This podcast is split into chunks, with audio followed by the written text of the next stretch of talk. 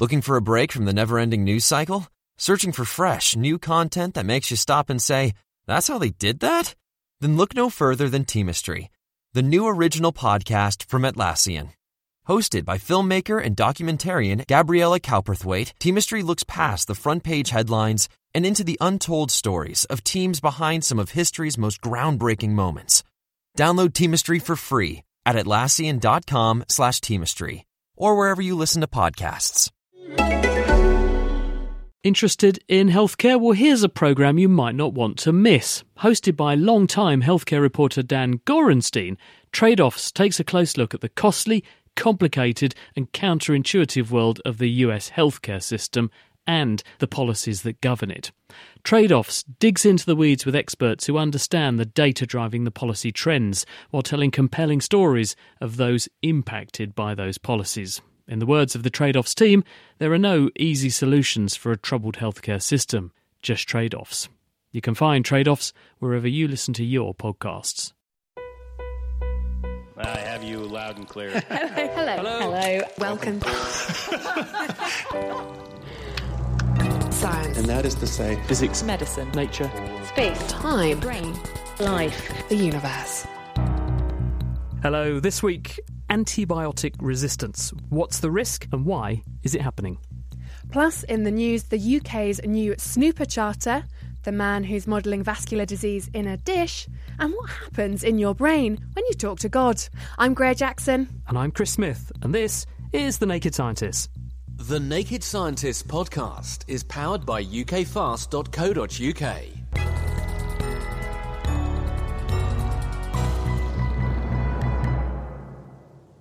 Now, we don't normally start our shows like this, but we're breaking with tradition to ask if you will help us.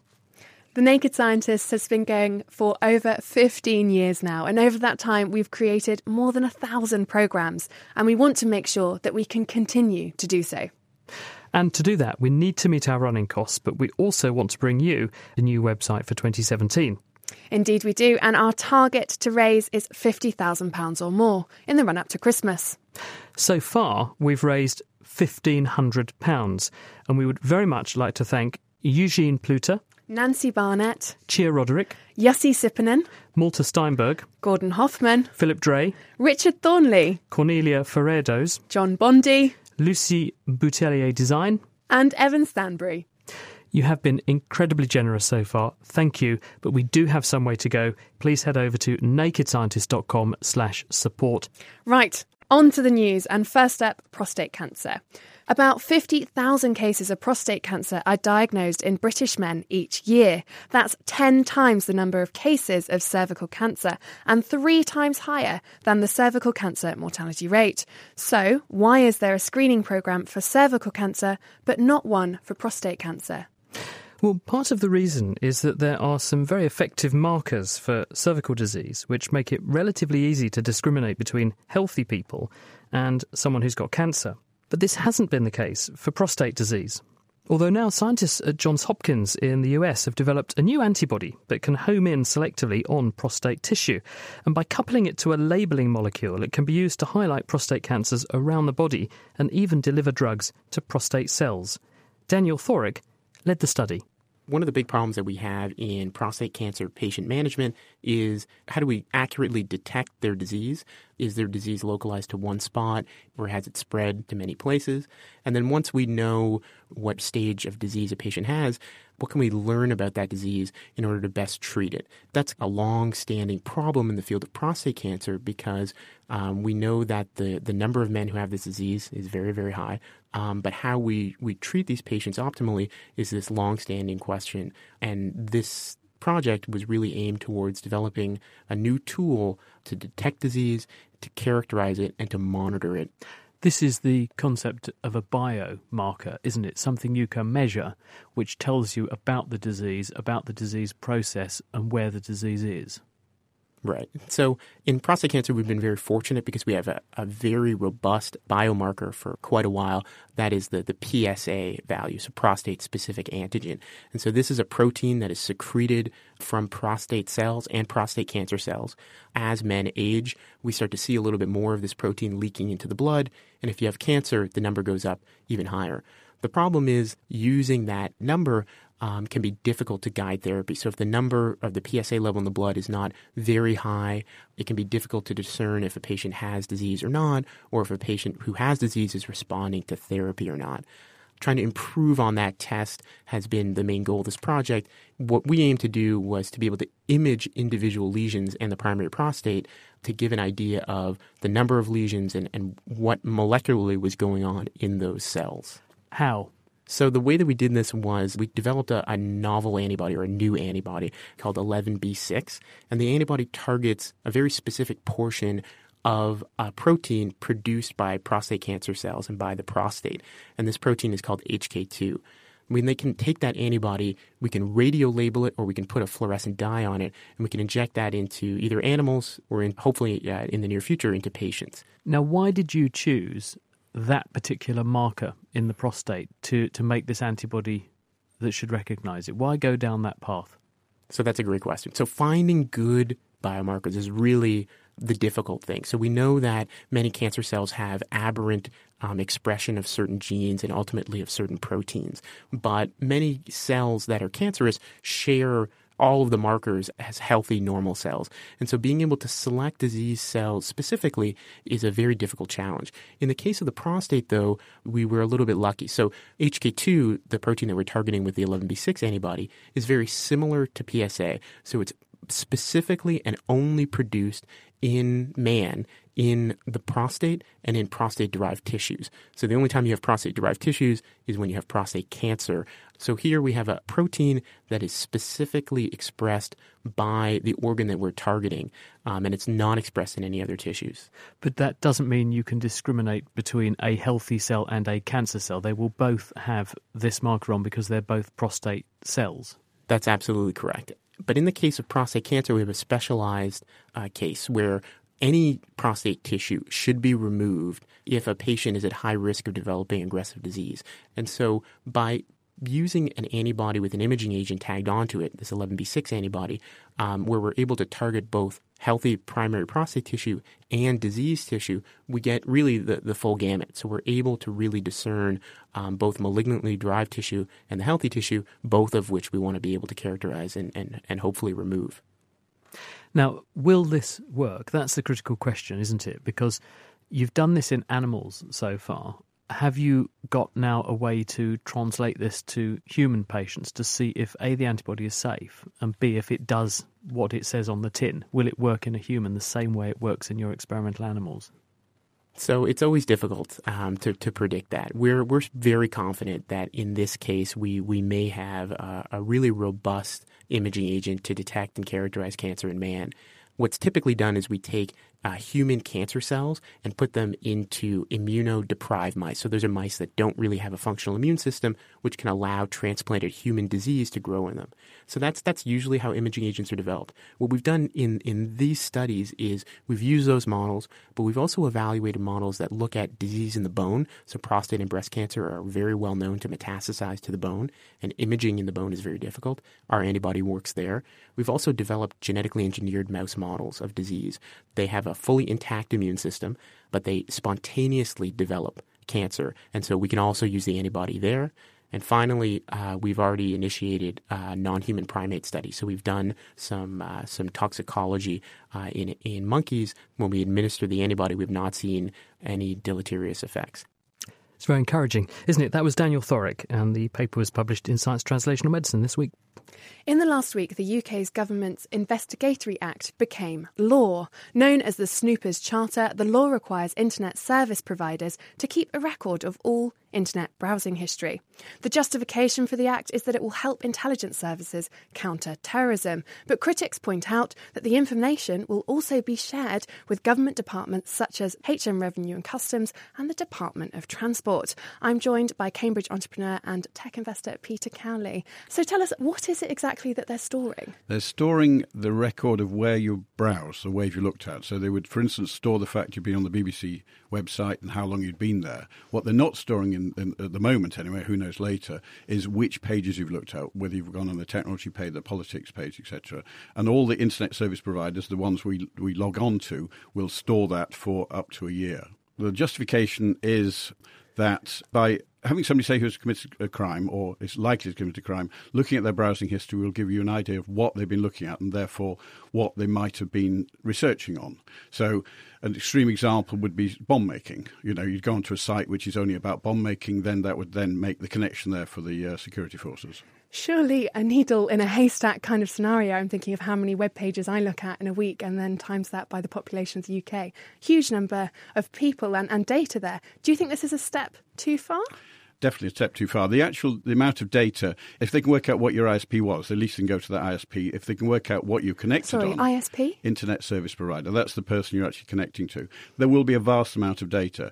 The thought of actually looking through all this data for a whole year, as you say, it's numbers. How many zeros do you want to quote? Mind-boggling. So, yes, to actually look through all the data will be almost impossible. But I think they will be targeting somebody at that point.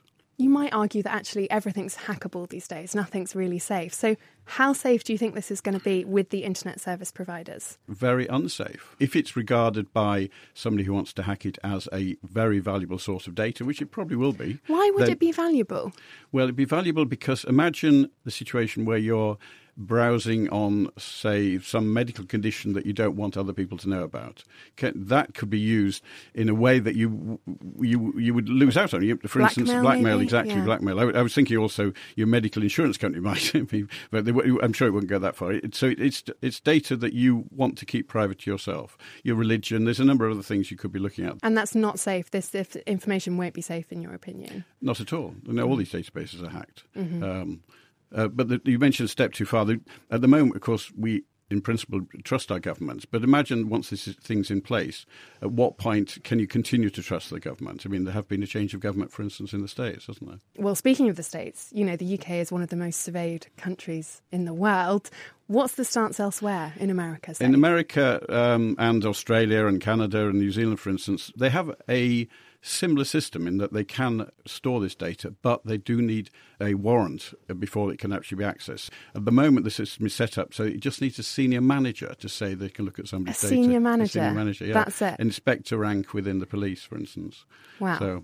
And the other thing is, if you want to hide this, you can easily. You can hide behind VPNs, which is a virtual private network, behind WhatsApp, for instance, got its own encoding or crypting. Isn't it? Yeah. And, of course, the people who want to hide will. They'll put these systems in place. An HTTPS, which is a secure site, which is used for banking, that data will not be accessible or readable. So it'll be the innocent people that have their data stored, and the guilty will have worked a way around it. It's very worrying indeed. I'd be interested to hear what you think at home. Is it an invasion of privacy or a valid protective measure? We'd love to hear your thoughts. Tweet at Naked Scientist or find us on Facebook. Thank you very much, Peter Cowley, for joining us. Thank you.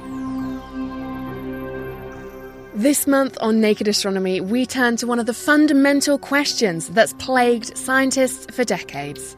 Is anybody out there? If you're going to be sort of middle-of-the-road conservative, you'd say several hundred civilizations in the galaxy.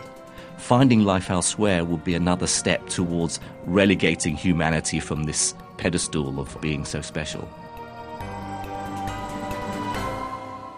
Join me as I ponder the possibilities with a superstar cast of guests, including Neil deGrasse Tyson, Jim Al-Khalili and Dallas Campbell. Just search for the Naked Astronomy podcast. It's The Naked Scientists with Chris Smith and also with Greer Jackson. Still to come, what do sex, drugs and religion all have in common? But first, a new technique that enables doctors to recreate a patient's disease in a dish. And it's been pioneered at Cambridge University, where heart doctor Sanjay Sinha is working on disorders of blood vessels. We take advantage of making stem cells from patients who have diseases. We can actually take a skin biopsy from these patients and, using those skin cells, turn them into stem cells. And then we can use these stem cells to generate blood vessel tissues. Basically, smooth muscle cells are the ones we primarily study, and these are the cells that form the walls of most blood vessels. We started off looking at aortic aneurysms, and we focused on a condition called Marfan syndrome. This is a genetic disorder, so it runs in families. People who have Marfan's have overgrowth of their long bones, hyperextensible joints, and in fact, it's speculated that Abraham Lincoln might actually have had Marfan syndrome. That's the sort of typical appearance of somebody. But the biggest problem that these people face is the development of aortic aneurysms. The aorta is the biggest blood vessel in the body. It's like a large hose pipe coming out of your heart. And if that ruptures or tears, it's absolutely catastrophic for the patient. What fraction of people who are affected by Marfan's actually get that problem? Well, a large percentage of them actually, but the majority will have increasing aortic size. And at the moment, the only treatment that's effective for preventing rupture or tearing of these vessels is surgery. There's no effective medical treatment at the moment, and that's what we'd like to do, is to come up with a new treatment that can actually prevent aneurysms and prevent such drastic surgery from being needed. And so using your technique, does that mean we'll gain potentially more insight into why the disease does what it does? That's exactly what we want to do. The smooth muscle cells that we make from the stem cells from the patients, we can see the same abnormalities in the culture dish that we see in a patient's aorta. So the abnormalities were to do with breakdown of extracellular matrix, connective tissues, increased stiffness of the smooth muscle cells, the increasing smooth muscle cell death. We see all that in our culture dish as well. So we can use this system now to actually study the sort of molecular mechanisms, what might be causing those abnormalities. We can also use it as a screen to say, well, what new medicines or drugs can we use to try and prevent those abnormalities? Can we take a look at the laboratory where you're making these diseased blood vessels in dishes? Of course, let's go. So we keep the cells in this incubator at 37 degrees. So if you have a look down here, you'll see round patches of cells. Now these are stem cells that we've generated from patients with Marfan syndrome. I'm looking down the microscope and I'm seeing blobs. They look like little islands. If I was to look at an archipelago of islands in the ocean, what am I seeing?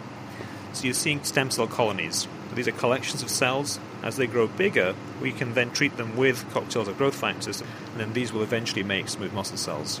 How do you know when they've turned into a muscle cell? Yeah, they change their appearance. They'll start to look like long spindles, so very different in appearance to what we see here, in fact much bigger. And in fact, if you then stimulate them, you can actually see the muscle cells contract. Goodness. And once you've got them into muscle, how do you then start sort of asking questions of them about the disease that they would be harbouring, were they in a patient? We can do studies looking at the different proteins that are expressed. We can look at changes in the DNA, whether the cells are alive or whether they're dying. And using all of these approaches, we can see whether the cells are healthy, as you might expect in a healthy vessel, or whether they're reproducing the abnormalities that we see in patients who have Marfan syndrome. Sanjay Sinha. But what does a discovery like this mean for a person who actually has the condition? My name is Shona Cobb and I have Marfan syndrome, and I write a blog called Shona Louise. When I was growing up, I went to Great Ormond Street a lot, and to me that was just sort of a fun day out. That's how I associated it. This is the hospital for kids in London. Yeah. And then as I grew older, I learnt more about it. I learnt about our family history and what happened with my uncle and my granddad, who both suffered aortic dissections when they were in their 30s. So I sort of learnt how important it was. And then this year it sort of became more central in my life as we discovered that my measurements were progressing towards the point where they would operate. So this is the main blood vessel coming out of the heart in you is stretching now? Yeah, my aortic root is getting quite close to the point where they usually say it's time to step in. And what will that mean? It will mean major open heart surgery, having a whole part of my aorta replaced to remove the part that has widened to stop it from bursting. So it will be quite extensive surgery, and especially for someone of a young age. How old are you? I'm 19. Now, when you hear about a piece of research like Sanjay has done here being reported about the condition that is very close to your heart, no pun intended, what goes through your mind?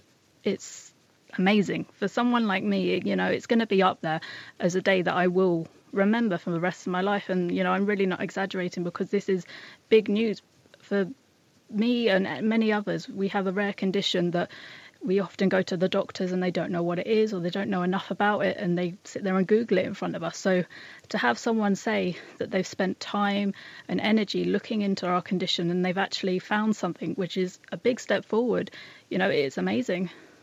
What about the point, though, that for many people with these sorts of conditions, it will be too late to stop them getting the kinds of complications like you have got? Yeah, I've been thinking about that a lot, because obviously it is too late for me, and it's too late for some of my family as well. But I think it brings hope for the next generations to come. And there's a lot of people who have children who have only just been diagnosed with it, or, you know, having babies and wondering if they have it. To be able to have someone say, you know, things might be different for them is what we want. Shona Cobb.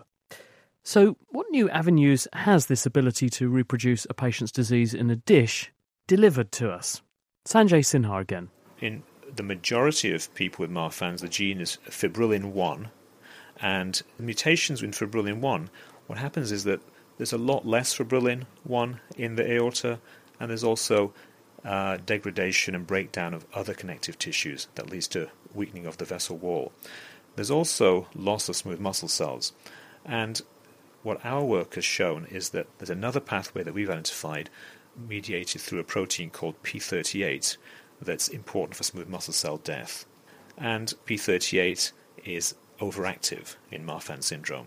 And if we actually block it, we can rescue this smooth muscle cell death.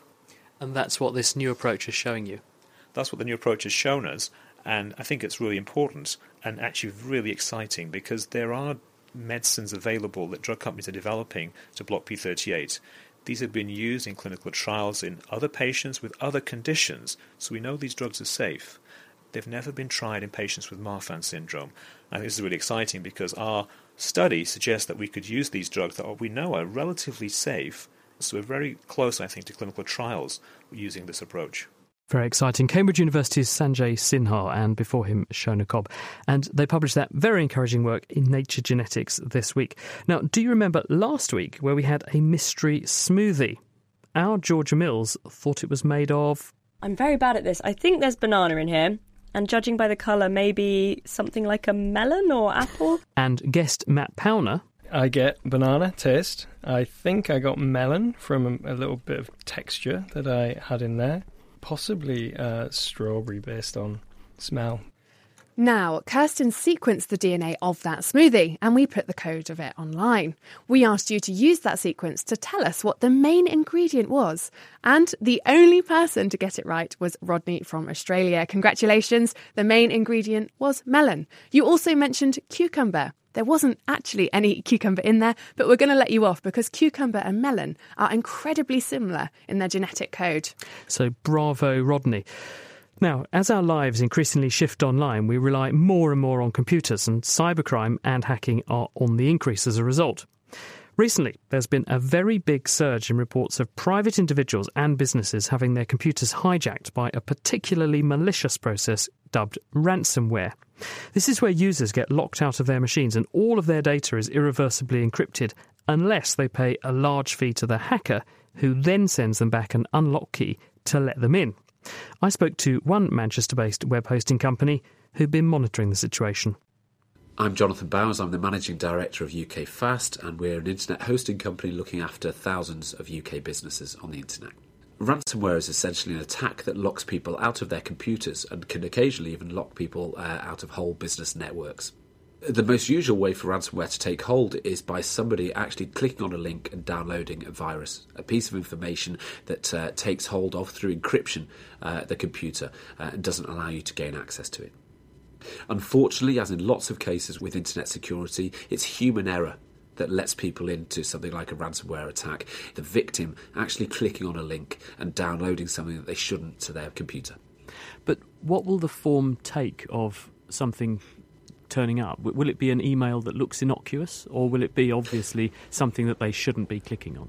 Quite often it will be an email, and nowadays it's an email that will look fairly innocuous. The sophisticated methods are really improving. They're becoming much more targeted, and essentially people are finding out more about your organisation, even occasionally sending an email that is actually spoofing the email address of somebody else, perhaps the finance director within your company, asking you to download a piece of information. What will be the average experience of a person that this happens to? Just take us through the journey that got to them having a locked computer. What does it look like? What happens to them? So what will happen to somebody in this situation is that they will download something that they think is fairly innocuous. But very quickly, once that file executes on your computer, you then can't actually log in and gain access. Shortly after that, you'll receive information telling you that you would have to pay the ransom. It'll tell you that your information has been encrypted. And unfortunately, because of the sophistication of encryption techniques on computers nowadays, it's nigh on impossible for somebody to actually try and break that encryption and manage to rescue themselves from the situation. And when you say ransom, what's the ransom that's usually asked? The ransom will usually be in the form of something like Bitcoin, because it's easier and easier to mask where that currency is going or coming from. It makes it even harder to try and track down who's doing this kind of thing. And how much ransom are we talking about on average? Well, the ransom itself is increasing. Around a year ago, you might have been looking at a ransom of, say, £3,000 in order to get your whole business back up and running again.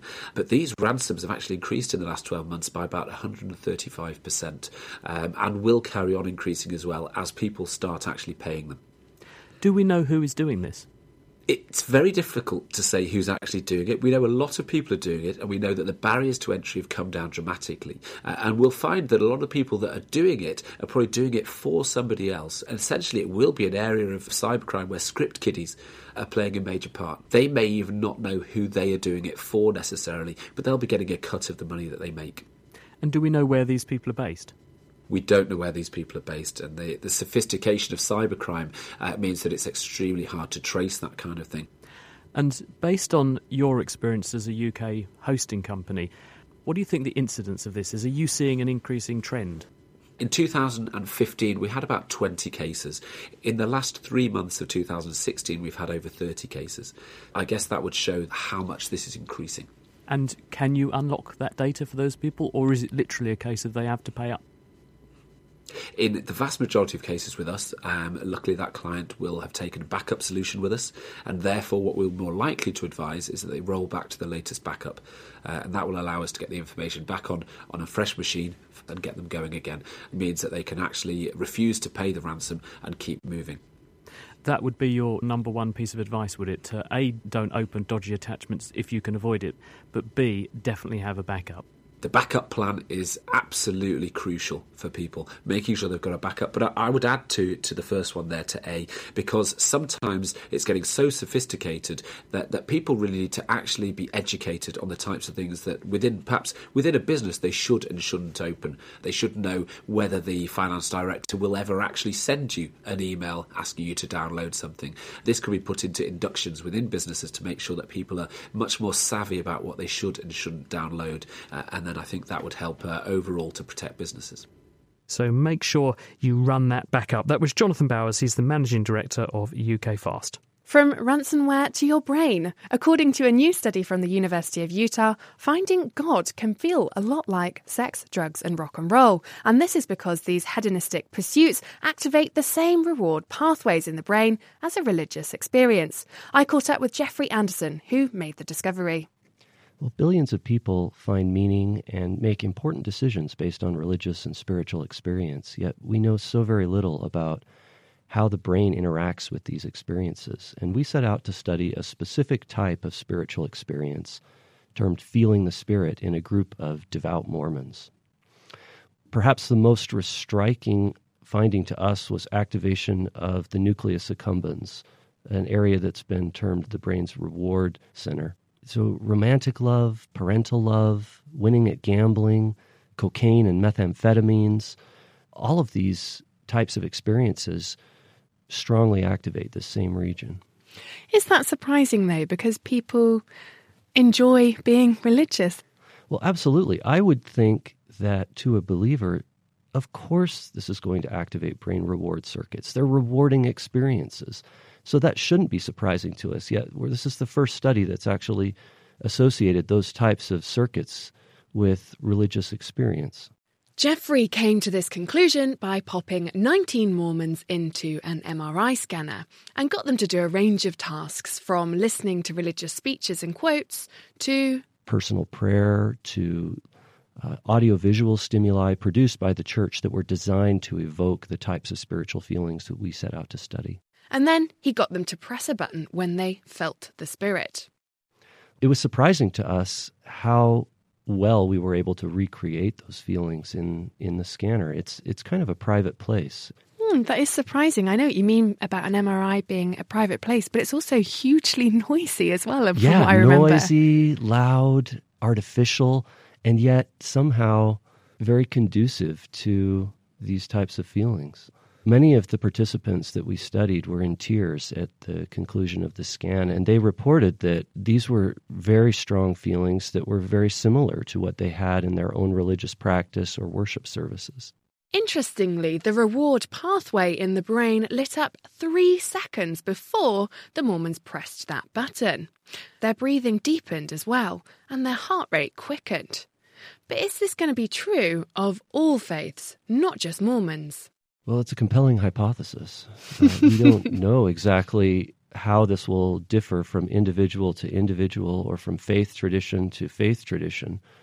But there's a strong argument that there's a shared library of brain responses to religious and spiritual experiences, both adaptive and maladaptive types of religious experience. I asked that because, your study, I think, was it 19 individuals? So is it really a big enough study to be then be able to say, well, it might be like this? Is that not a bit of a big jump?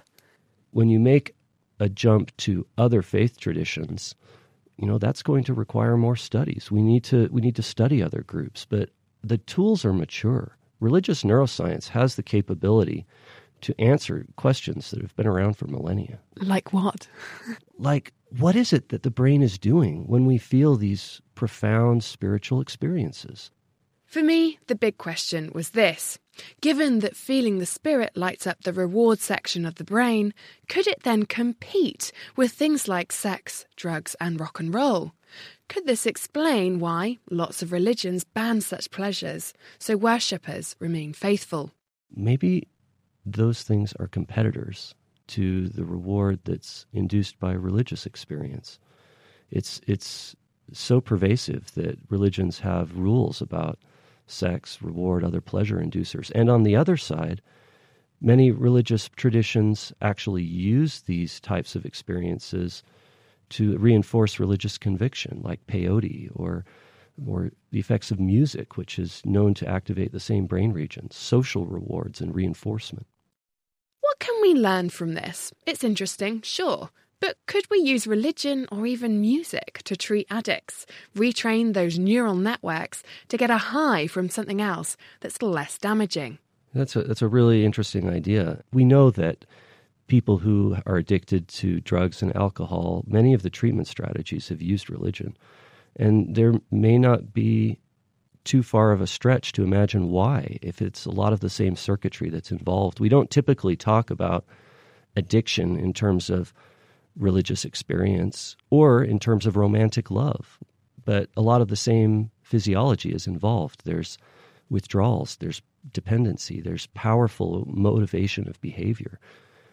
And a lot of it has to do with whether something is adaptive or maladaptive in your life. Jeffrey Anderson, and that work was published in the Journal of Social Neuroscience.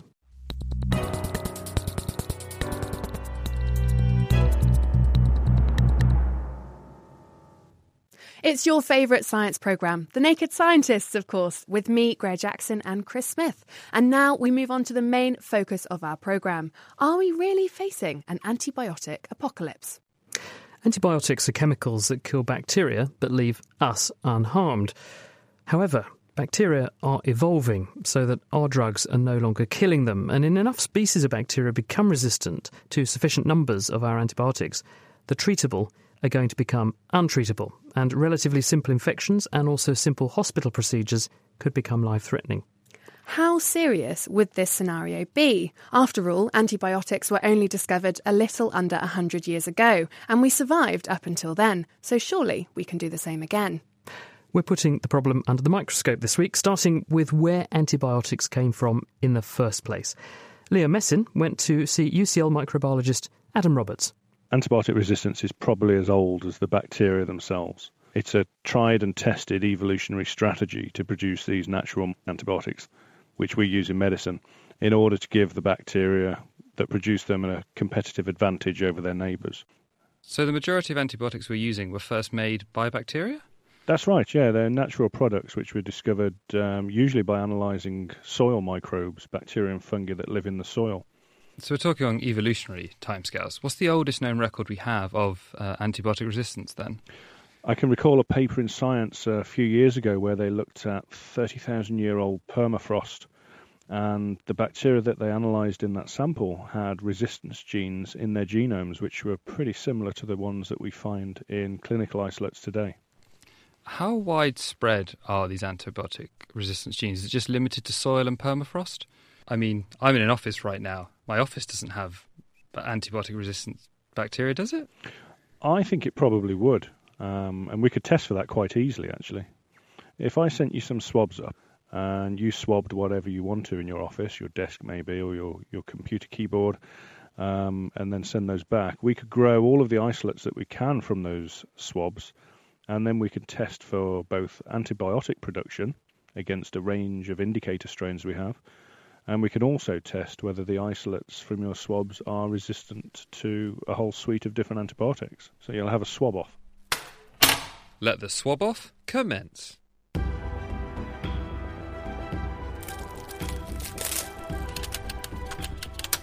So should we label this so that we've got it right? So this one's my desk, right? Yes, Grace's desk.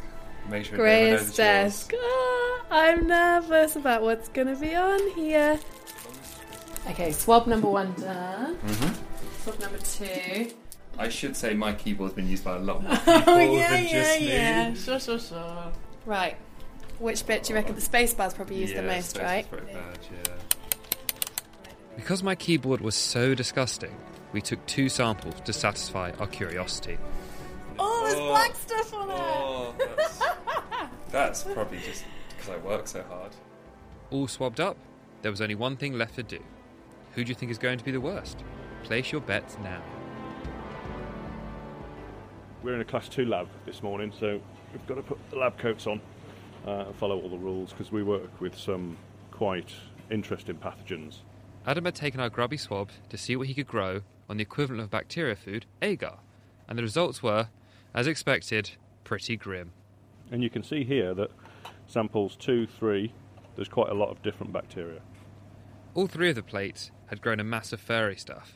One even looked like someone had sneezed on it. But interestingly, no two swabs were alike, despite the fact I swabbed the J key and the spacebar of my keyboard. They're centimetres apart, but entirely different bacterial colonies. So it just shows that the microbial diversity centimetres away from one area will be different in another. Adam then grows his colonies further, before putting them onto some more agar. But this one contains antibiotics. So if they grow here, it means we have antibiotic-resistant bacteria living on our keyboards. And you can see clearly here, from swab number 4, so this is your second keyboard swab, this is the one which there was a lot of bacterial cells on it, but it all seemed to be the same thing. Mm-hmm. So that's growing on ampicillin really well. So there was antibiotic-resistant bacteria on my keyboard? Yeah. So it's growing on ampicillin, it's growing on tetracycline, it's growing on kanamycin. It's also growing on chloramphenicol. So it's resistant to all of those antibiotics? All 4, yeah. So it's a multi-drug-resistant bacterial isolate. Its resistance profile is quite surprising. Oh, really? Surprising in a good way? Well, I wouldn't have expected something to grow on all 4 of those antibiotics. They're all different chemicals and they all have different activities. So to find something which grows on them all is unusual. Yikes! Where's the desk disinfectant? I fared pretty badly then. But what about Greer? Well, she didn't have any resistance, but she did have bacteria that were killing off other bacterial nasties.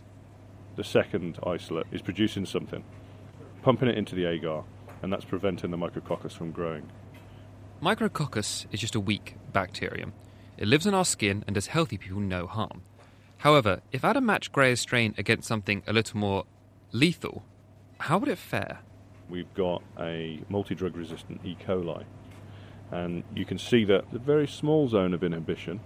So Greer's sample has something that appears to be killing multiple drug-resistant E. coli. That's correct, yeah. So what we really want is something that can kill exactly this type of bug, because that's what's causing problems in the clinic. So it's really encouraging that we find something like that. So it just shows how easy it is to find antibiotics pretty much anywhere in the environment. Whether they're new and useful for medicine, obviously we'll take many years of study to find out. But if we don't look, we won't find them. That was Adam Roberts there, and if you'd like to learn what is lurking where you live and work, then actually you can get in touch with Adam via his website. It's swabandsend.co.uk, and you can get your swabs tested. Now, are we going to get rich from our particularly interesting strain that grew on your computer, Greer? Well, great minds think alike, because I put this to Liam, and sadly not. It may have been growing on my keyboard, but because Adam has discovered it, it belongs to him. So can we actually see what these bugs look like then? Yeah, it's pretty grimy. I've got some photos of the Petri dishes here in which we've grown. These first two are Liam's. They sort of look like yellow lichen on a Petri dish, don't they? Yeah, lots of little blobs of bacterial colonies. Yummy. And then at my plate, I've got something similar, this yellow licheny stuff. But then I've also got this weird milky substance at the top corner. As well. Some kind of mould, isn't it, or something? Yeah, it doesn't look particularly nice. Swarming all over the plate. But nice. What's particularly interesting is this last plate that Liam and Adam discuss. And this is a plate with bacteria already on it. And we put that little E. coli-killing strain that was on my keyboard and we grew it. And what's really interesting is you've got this crater, this white section, and then it's got this blast zone where it's killed everything around it. Yeah, pretty so awesome. The bug colony from your desk is in the middle and there's nothing growing to about a centimetre all round it. It's just killed off all the bugs. I know, it's pretty amazing, isn't it? I'm kind of glad to have that on my keyboard. Maybe I'm protected against E. coli now. Maybe we should share our keyboards and rotate them around the office. Well, you can see the pictures for yourself on Facebook. Just head to facebook.com/thenakedscientists. Now, how do antibiotics, including those being made on my keyboard, actually work? Here's Georgia Mills and Tom O'Hanlon with the gruesome ways in which antibiotics annihilate bacteria. There are 5 main ways in which antibiotics can kill bacteria, and they all involve exploiting differences between bacterial and human cells. The first drug on the market was penicillin, discovered by Alexander Fleming back in 1929. This blocks the ability of the bacterium to build a tough outer cell wall, and this causes it to swell up and burst. And secondly, below the cell wall is the cell membrane. This regulates concentrations of salts and water inside the cell. Antibiotics called polymyxins break open the membrane, causing the bug to spill its guts and die. Thirdly, bacteria use DNA just like we do, and antibiotics such as ciprofloxacin, which is sometimes given to patients with urine, skin and chest infections, stop bacteria from copying or repairing their DNA, causing them to keel over. Fourth, you can stop a bacterium in its tracks by ensuring it can no longer make the vital nutrients it needs to live. For instance, some antibiotics, like trimethoprim, prevent bugs from making the essential folic acids they need to grow. And finally, number 5, you can send in a drug that stops the assembly line in a bacterium's protein factory. Without proteins, a cell can't survive. Drugs like tetracycline work this way and are commonly prescribed to people with acne or chest infections. So, in summary, to kill a bug, you can either burst it, pop it, neuter it, starve it, or just break it. Makes you glad you're not a bacterium, doesn't it? But how do bugs sidestep antibiotic assassination, as we just heard? Well, Hendrik van Veen is from the University of Cambridge, and he works on how this happens. One of the things, Hendrik, you look at is what's called an efflux pump. So what is one of those? Efflux pumps are really interesting ways by which bacteria can overcome toxicity of antibiotics. Might one consider these efflux pumps to be a little bit like a sort of bacterial vacuum cleaner which sits in the cell and grabs stuff, detritus, dirt, molecules that shouldn't be there, and just picks them up and throws them out? Yeah, so antibiotics, are compounds that can bind to membranes, and then they can move into cells and bind on the inside of the membrane, and from there they move on to bind to targets.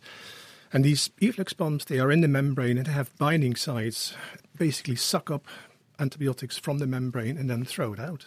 So they sound like quite bad news if they're able to spread and propagate. Why can't we just make some molecules which are effectively antibiotics that will go in there and block these efflux pumps up?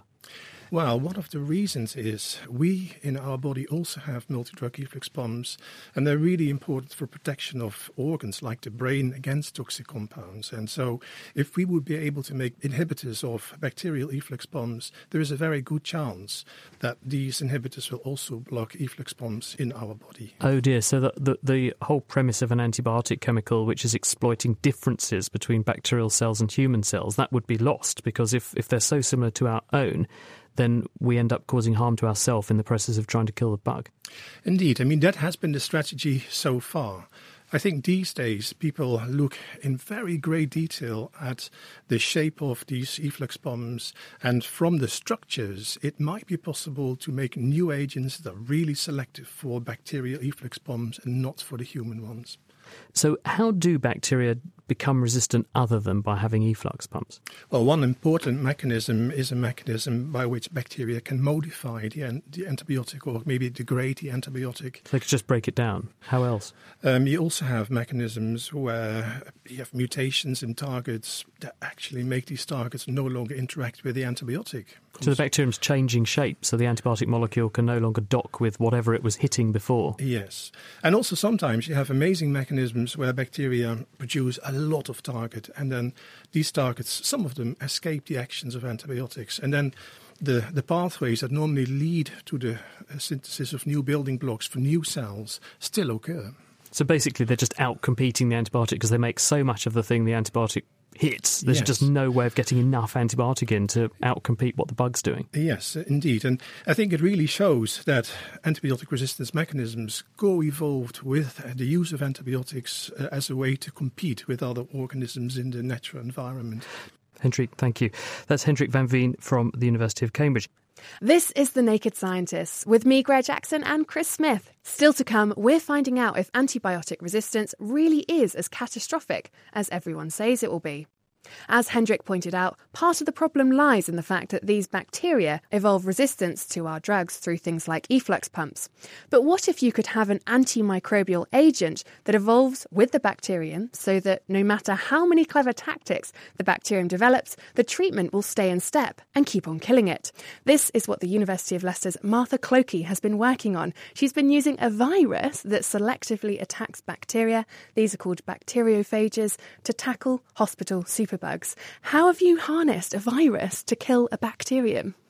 Bacteria have got natural viruses that infect them. So in the same way that we have, for example, flu and Ebola viruses that attack humans, bacteria have got their own natural enemies in the form of viruses that target and kill them. How do they do that?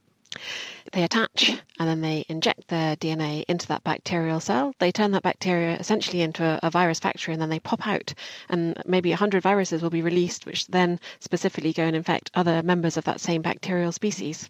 Sounds like a lovely way to die. And why is this virus better than using antibiotics then?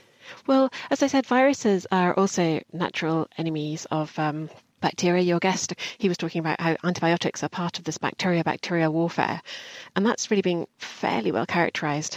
But this interaction between the viruses is much less known, and one real advantage that the viruses have, which in a way makes them quite difficult to study, is that they're very, very specific. As you said, I'm working with superbugs, Clostridium difficile, and viruses that will infect them won't infect other bacteria that are in us and on us. I know there are multiple strains of things like C. diff, so would you need one virus to kill them all? How specific are you talking? Yeah, so they're specific within a species and also within a sort of a subset. So with Clostridium difficile, there's over 450 different types. I know it's quite bad. But generally, if you look at any one hospital at a time, you'll find there's about perhaps 12 strains circulating. Just 4 viruses actually within Clostridium difficile are enough to be able to kill 90% of all of the strains that are commonly found. So you do need a number of viruses. That's pretty good going. So the other thing I know that's really important about when you're using a virus is biofilms, the things that bacteria create to stick to where we get infected. And I know that your viruses are actually taking away of that. But what's the other benefit of this technique? One is the fact that they're so specific. So if you take a virus, if you've got that hospital superbug, Clostridium difficile, and I give you a set of viruses, I will just remove that one species, not the others. So often when we take antibiotics, they make us feel very groggy because they kill lots of bacteria that are performing useful functions in us. So it's a sort of selective sharpshooter, the removal of that one pathogen. Mm-hmm. And how do you envisage us taking this, like a pill? Well, yes, exactly. You could. I'm working with my collaborators at the University of Loughborough, and we've shown that we can encapsulate these viruses into a pH-sensitive polymer, so we can take them, just take it the same way as you take an antibiotic. So you'd take this pill full of viruses, and they'd get through that acidic stomach, because viruses don't survive well in those acidic conditions, so you've got to get them through the stomach into the area where Clostridium is causing infection. And there's no danger of us being infected affected by this virus as well, is there? No, absolutely not. No, the viruses need very specific proteins on the surface of the receptors to hook onto. So there's no way that they could jump from a bacteria to a human. As I say, even within the same bacterial species, they're pretty selective. Awesome. So, Martha, you were on the show 3 years ago. How has your research progressed since then? Yes, no, it's gone really well. So I think about three years ago, we had a set of viruses and I was able to say, yes, our viruses look like they kill the right kind of thing. And now I can tell you, yes, now we only need four. And it's useful having these four because they kill in different ways. And the advantage to that is we really minimize resistance. The other thing that we've done is we've designed lots of different complicated models to mimic how the virus kills us. So we can grow them in artificial guts, on epithelial cells, and on a whole bunch of different more complicated insect and other models. And we've shown that the viruses work really well in those different models.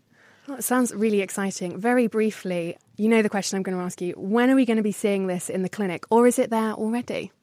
Well, there are clinical trials that are currently going on with other bugs at the moment, and there's an EU project that's doing a study, and there's another one in the States and Australia. So we're seeing clinical trials now for the first time as a revival of those. You can have them in the clinic in some countries, Russia, Georgia, but we're cottoning on to the fact that we need to use them in the West, and clinical trials are finally starting to happen. Well, I look forward to that. Maybe our future is pitting one microbe against the other. That was Martha Clokie from the University of Leicester. Now, agents like those that Martha is working on take time, as she was saying, to develop. So what is the likely outcome in the interim? A report in 2014 estimated that some 700,000 people a year die from antibiotic-resistant infections. And if nothing gets done, that number could rise to 10 million a year by 2050. With us is Nick Brown. He's a medical consultant and a microbiologist at Addenbrooke's Hospital in Cambridge. Nick, these numbers sound terrifying. Should we be worried? Yes, and I think although, as you say, these are only estimates, the numbers are really quite scary. The same report that you quoted also put a financial value on antimicrobial resistance and estimated that by 2050, the cost to the world would be in the order of $66 trillion. These are really quite scary numbers. Is this lives lost, productivity lost, infection control mechanisms in hospital? Is that where the money's going? All of the above, really. So just to give two examples, if we don't have antibiotics to treat infections in patients with cancer who are having chemotherapy, then we might not be able to treat the infections that these patients have, and they may not survive their treatment. Likewise, if we can't do hip replacements without patients getting infections that can be treated, then why do the hip replacement? And then people can't go to work. So all sorts of effects, and these estimates try to take all those into account. We made antibiotics in the first place. We've had plenty so far. It's only now become a problem when we're better technologically endowed than we have ever been. So why don't we just make new antibiotic molecules? There really has been a sort of dearth of new antibiotic development in the last 20 years or so, and I think this really sort of crept up on us.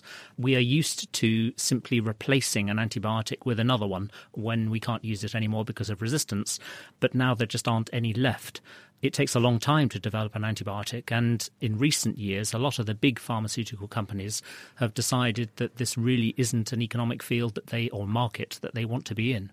Is that just because there's a real risk your drug is going to quickly develop resistance, therefore you might not make your money back, so much better to go for conditions like high blood pressure, stomach ulcers, because people will be on your tablets for years and you'll make lots of money? Absolutely, yeah. Shouldn't the government step in then? It is something that is being debated at the moment internationally. Is antibiotic resistance a public health issue, not something that should be governed by a market? Now, why is this happening at all? In the sense that if you look at the pre-antibiotic era, before we knew about antibiotics, before we even knew that bacteria caused things like tuberculosis, death rates in London, for example, in the 1800s were plummeting. People were living much longer and they weren't dying of these infections. So why is this happening now? Can't we just live a cleaner life? I agree with you. I think that living a cleaner life helps prevent infection. I think improved hygiene is an integral part to the control of antibiotic resistance. If we look to developing countries where some of the hygiene standards, availability of sewers, clean drinking water, etc. is not so good, then these are hotbeds for the spread of antibiotic resistance because the prevalence of infections in these areas is so high. And we do have to do something worldwide to improve the situation, and that will help us not control, but to keep antibiotics sustainable into the future. I think we all need to learn how to use or treat antibiotics as a scarce resource. Well, China aren't doing that, are they? I mean, The Lancet published a paper last year showing 12,500 tonnes of colistin, an antibiotic of last resort here in the UK for certain infections, and they give it to farm animals. Which is why it is so important that we emphasise that this is a true, what is called a One Health issue, that it's not just antibiotic use in humans, but also in agriculture and in the environment as well. I just wanted to ask you, Nick, I've got a list here of things here that people like me can do. Number one on the list is finish your course of antibiotics. Why is that important? It's quite possible that the infection that you had will either come back or relapse in some way and need further antibiotics in the future. And unfortunately, because resistance can develop within you as well as within the population of bacteria, it's quite possible that the next time round you won't respond to the antibiotic that you're given. And number two is don't use your friends. Presumably this is because you might not be treating the correct infection, and I guess that's bad for exactly the same reasons that you've just stated. Yes, and I think it's very important to stress that people shouldn't access antibiotics themselves. There are a number of ways that you can do that, some legal and not so, some so legal. Like on the internet, maybe? Absolutely, yes, and you should always access antibiotics through a registered prescriber. I didn't even know you could order antibiotics on the internet, actually. Number four is don't pressure your doctor for antibiotics for a cold. I know that's a virus now after this show, but is it just that you're making your doctor feel pressured? And I suppose the other side of that is that's not very nice, really. Yes, and I think it's important that people know what to expect from a viral infection as well, not just that viruses don't respond to antibiotics. But, for example, if you have a sore throat, you may still have symptoms 6 or 7 days after it started. If you have bronchitis, it can go on for 3 weeks, which is really quite a long time. And if you don't appreciate that, then you may be worried and go to your doctor expecting antibiotics. It's important to get proper advice if you are failing to get better. But if you know what to expect in various situations, then perhaps you'd be happier to go to a pharmacy. Mm-hmm. So trust your doctor. And lastly, number five, wash your hands. I know this is pretty obvious given what we've just been talking about, but how long for? I've heard it's as long as you can sing Happy Birthday. Is that about right? Oh, Yankee Doodle is the other one. Yes, probably longer than we all do it at the moment is the easy answer, perhaps. But certainly washing your hands is one of the most effective ways that you can stop any infection from being transferred from one person to another. And hand sanitizer versus soap? What we do in hospitals is say that if your hands are physically clean, that is, they're not covered in dirt, then an alcohol sanitizer is absolutely fine. If they're dirty, you do need to wash them because, unfortunately, alcohol will fix dirt onto your hands. Lovely. And the other thing to bear in mind, of course, is that lots of these viruses that live on your skin are not vulnerable to alcohol, so you end up with a pure culture of norovirus or rhinovirus or whatever else, so you should just wash your hands. Salient advice there from Chris and Nick Brown from Addenbrooke's Hospital in Cambridge. Thank you very much, and many thanks to all our other studio guests this week. That was Martha Clokie, Hendrik van Veen and Peter Cowley. And we finish this week with our question of the week. And this is where you put your questions to us and we find someone expert to answer them. And this time we've been looking at Mitchell's chemical conundrum. Why doesn't water burn? It is made of two of the three things that you need to make a fire, fuel in the form of hydrogen and oxygen, and yet it doesn't burn. My mum says that it's because it is wet, yet oil, petrol and many other wet liquids burn. Why do these liquids burn? This has always baffled me. Well, it's now baffling me too, Mitchell. First, though, I think we'll need a little bit of a refresher on what actually happens when we burn something. Here's Peter Wathers from the University of Cambridge. Well, this is actually a chemical reaction that's taking place between the fuel and the gases in the atmosphere, the oxygen. So, for instance, if hydrogen gas, which we know is very, very flammable, this burns because it will chemically combine with the oxygen that's in the air, and this will form water. Wait, a fire makes water? Chemistry never fails to surprise me. But what about liquid fuels? Now, other things burn, such as petrol, a nice wet liquid, because this also contains things that can react with the oxygen from the air. So the petrol is made up of the elements carbon and hydrogen combined together, and each of those combine with the oxygen to form carbon dioxide and, again, more water when the hydrogen part of the petrol combines with the oxygen. So this is what's happening when things burn. Energy is released in a very violent reaction as energy comes out as the elements hydrogen or carbon combine with the oxygen from the air. I'm with you, but if water is made of hydrogen, and that's very flammable, and oxygen, which sustains a fire, then why doesn't water burn? Well, in a sense, the answer is because it already has carried out this reaction. The hydrogen is already chemically combined with the oxygen from the air. So there's no way it can do that again. That's because the bond between two hydrogen atoms and an oxygen is so strong, you need lots of energy to pull them apart. Much more energy than, say, a wood fire creates, and that's why firemen use water to put out fires. The water cools the combustible material and also helps stop the fuel come into contact with the air, the oxygen, which is the thing that sustains the fire. But, as you well know, we don't just use water to put out fires.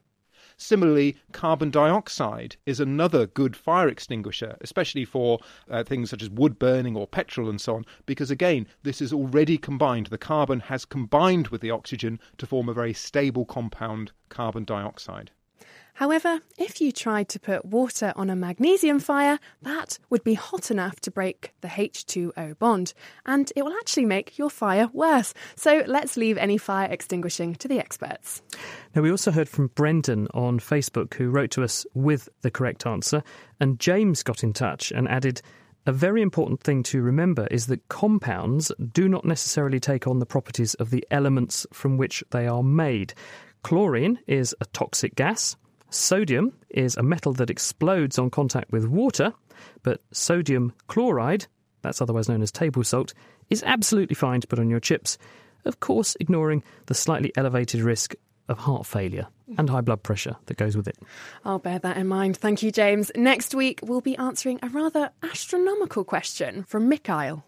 If in some miraculous way one were able to pee standing on the surface of the moon, what kind of an arch would it create?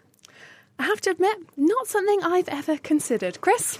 No, me neither, funnily enough. If you have any bright ideas, do let us know. You can find us on Facebook, you can tweet at Naked Scientists or join in the debate on the forum. That's nakedscientists.com/forum. And that is it for this week. Thank you to Greer and Liam for production. And do join us next week for our Q&A. If you have a science question that you've been pondering on and you'd like us to answer, send it in. We'll see what we can do. It's chris@thenakedscientists.com. You can tweet at Naked Scientists or you can find us on Facebook. The Naked Scientists comes to you from Cambridge University and it's supported by the STFC, the EPSRC and Rolls-Royce. Until next time, from me and the rest of the crew, goodbye.